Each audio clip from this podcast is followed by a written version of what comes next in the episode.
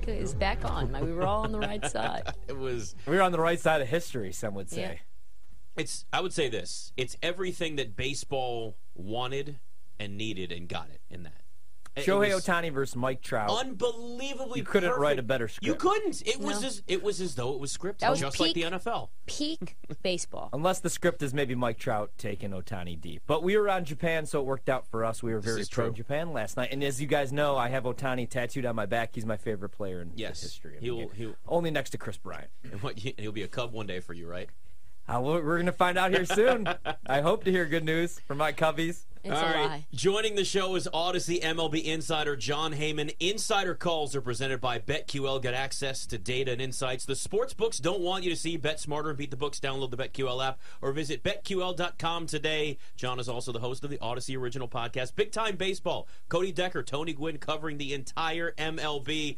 Jon, just your thoughts on, on last night and how that game ended. It was it was absolutely poetic. It felt like. Yeah, it was perfect. Uh, that was the matchup at the end. Uh, I think uh, one of you said that the only thing better would be if he had homered.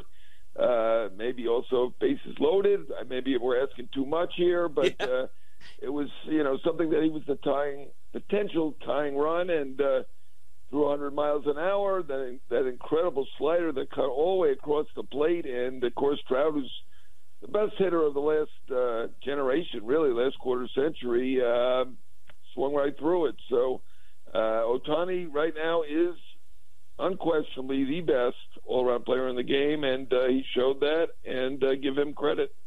Yeah, I completely agree. That was the biggest story, but then I woke up and uh, found out about Corbin Burnes. We obviously know he's not really happy with the Milwaukee Brewers. He spoke out about the arbitration process, and then today uh, we see that he's enlisted the Boras Corporation as his new representation. So, do you think, let's say the Brewers get off to maybe like a slow start, do you think he gets moved at the trade deadline rather than Milwaukee lose him for nothing? Do you think he's pretty much as good as gone? What's next, do you think, for Corbin Burnes here? Well, Milwaukee is not afraid to make some hard choices with their players. We saw that last year with uh, Josh Hader, who was traded with a year and a half to go. Uh, now, potentially a free agent after the year with the Padres. And obviously that upset the clubhouse. But they seem to be all about the analytics, the numbers, and not the feelings of the players, or they wouldn't have taken their ace to arbitration. I thought he had a winning case based on Bieber. It looked like he should have gotten the same raise as Bieber. They've had basically the same career. Both won a Cy Young. Both finished seventh last year in the Cy Young voting. I don't know. I don't know what, how arbitrators decide. It doesn't seem like a very good system to me. Yeah. Uh, you know, and I understood him being upset with the Brewers. I didn't know he was upset with his agent. I still don't know if he is upset, but he did change and went with Scott Boras, and uh, obviously going to get serious about this. But you know, he had a big crew. He had CAA, which is a big company, and uh, you know, for all the Brewer fans out there, they saying, "Oh, and now he's gone." You know what? He had CAA before. Uh, you know, I don't think his chances to remain a longtime Brewer very good before. I Yeah. mean, just based on his feelings and the fact he didn't have CAA, he didn't have some fly-by-night agency or some, you know, young kid representing him who needed the money. So, uh, you know, I, it's hard to see him as a longtime Brewer now, and it would have been hard even if he had stayed with CAA. And what the, the craziest part about it, the years that he had, the last two years, and I know you know it was two years ago that he won the Cy Young, but the case that they made against him, they pretty much used not making the postseason against him, which is not what you want to do with your former Cy Young pitcher, No, and they no, and they didn't make the postseason because they traded Hader, and because they don't have any bats in that one. Yeah, they traded Hader. Yeah, and Christian, yeah, and Christian Yelich hasn't been the same player since 2019. Really quickly on that though, do you think maybe this is why David Stearns stepped down as Brewers president of operations? Why he wanted to go elsewhere? I think you know maybe to a bigger market here after taking a year off. But do you think it's because the Yeah. Brewers are cheap?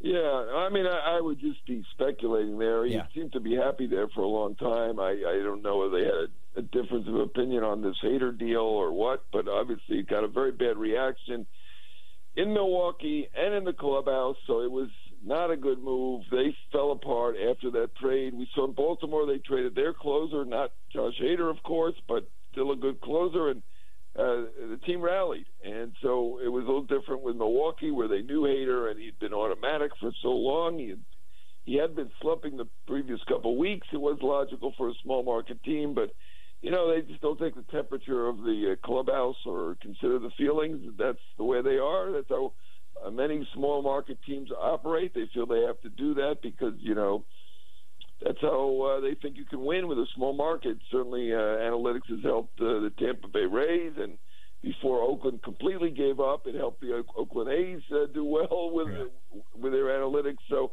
Uh, you know, you can understand it to a degree, but you know they upset the whole clubhouse, and that that's the reason they didn't make the playoffs. It wasn't because of uh, it wasn't because of uh, Burnes slumping or anything like that. And you know, I'd be speculating on on Stearns, but obviously he's going to be going somewhere else, whether that be the Mets or mm-hmm. wherever uh, next year. Interesting. You mentioned just Shohei Ohtani in the World Baseball Classic. It's very clear when you watch him how competitive he is.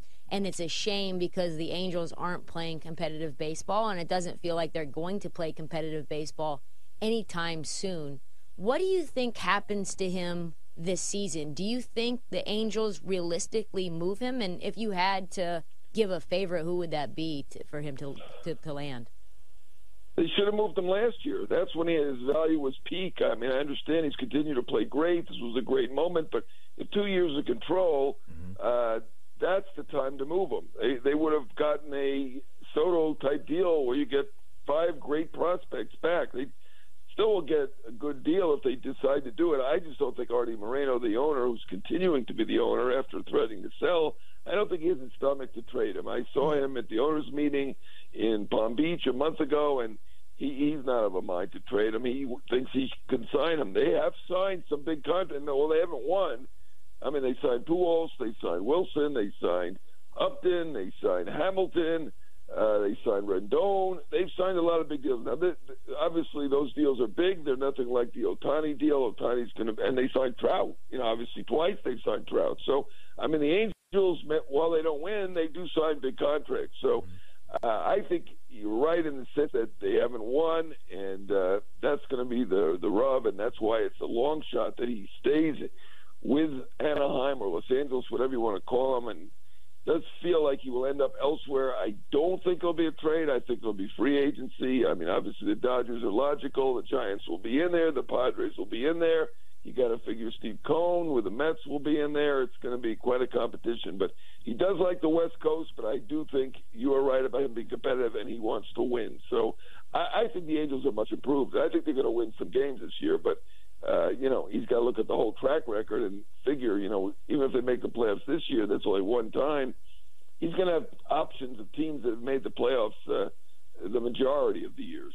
Yeah, and he's like two players, really, Jon. And so I, I think about what he's worth on the open market. I threw around the fact that I think he's worth eighty million dollars. like I really, I really do. Like, how much do you think he commands on the open market?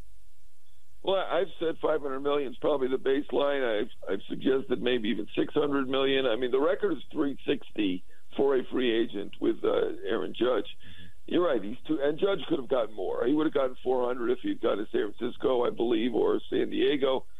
So you know, we're talking about Aaron Judge, who's a fantastic hitter and defensive player, but you know, like everybody else, he's not a fantastic pitcher and hitter and he doesn't bring that marketing. He brings a lot of marketing more than anybody else in the game, but not like Ohtani. So we don't know the exact value of the marketing, but he's really three entities. He's the pitcher, the hitter, and the marketer. So yeah, you can make a case he's worth three times what anybody else is worth, but. I think on the open market, I think 500 million will be the baseline, and he'll probably go north of there. Talking to Jon Heyman, BetMGM tonight. You know, we're watching the game last night. It's not the first time we saw that lineup, obviously, for the U.S., but I mean, we see a lot of Phillies there, and we know we would have had Bryce Harper had he been healthy uh, know, as a part of that as well.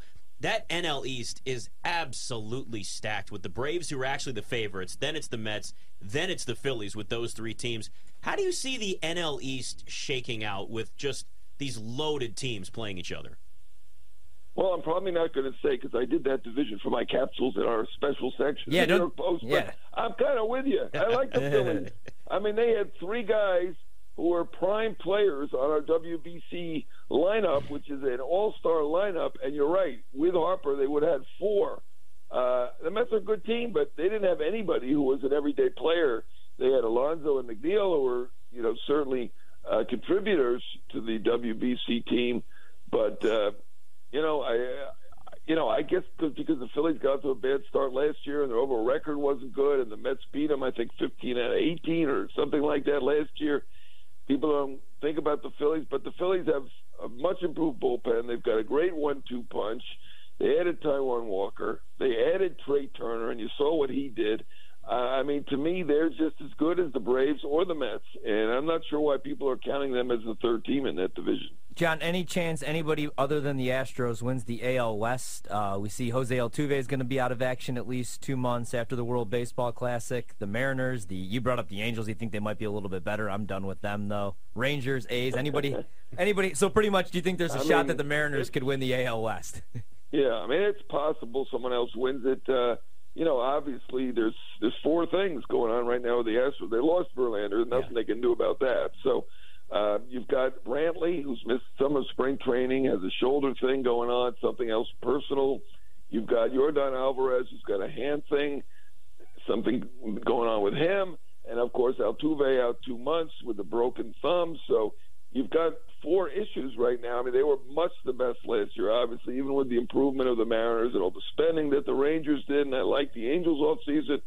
You know, they're probably the, I mean, probably, they're, they're the best team in that division, but they don't unbeatable to me this year. Um, is there somebody in that division who can beat them? I'm not sure there is, but uh, you know, I, and I, and I kind of get why they're the favorite because their pitching is still really good, but they shouldn't be overwhelming favorite anywhere. They've got too many issues right now. Jon, in the NBA, we talk about league pass teams, teams that maybe aren't contending or competing for anything realistic, but just very fun and maybe outperforming what people think they're, they're going to do in your estimation, who's that one team in baseball that you think is going to really surprise?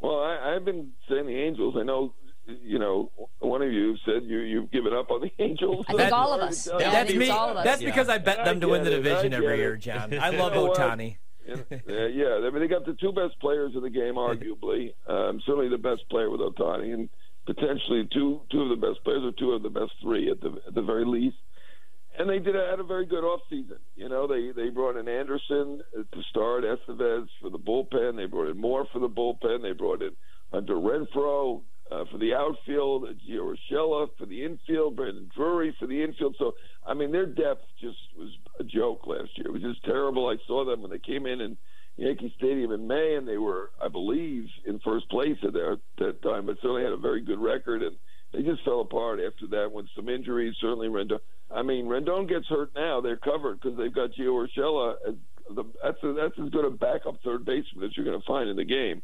So you know they added Renfroe in the outfield, which is a nice add. Anderson. Uh, you saw Sandoval pitching for Mexico. He looked fantastic. You know, as I said, Ohtani's the best.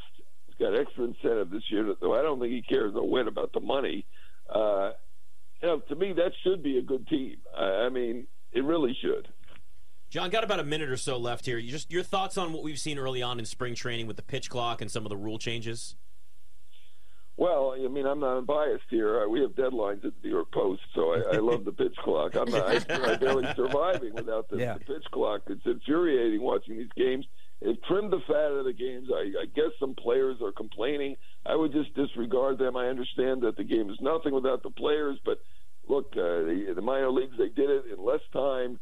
Nobody complained. Everybody figured it out.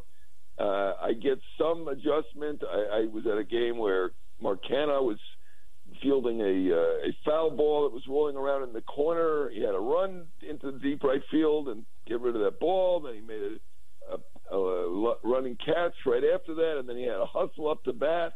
You know, the, the umpire could use some discretion in a case like that, but to change it from 15 seconds and 20 seconds, 20 seconds being with the men on base, forget about it. I mean, the game is much better. The fans will like it better, and you know, I'm barely surviving as it is. I can't have four-hour games when I've got a, an 11:15 deadline. It's just not even workable. I'm so glad you said that, especially people that cover a losing team like my Nats. Unfortunately, like the Nats and Pirates in the middle of July, going 12 innings and lasting four hours is just Cruz, not good for anybody having to cover that team. Jon Heyman, always good to talk to you. Thanks for coming on with us. Thanks, Jon. All right, thanks, guys. Good talking to you. And that was Audacy MLB insider Jon Heyman. Insider calls are presented by BetQL. BetQL is here to help us make better bets through real proven analytics. Trent. Bet smarter, beat the books with those trends.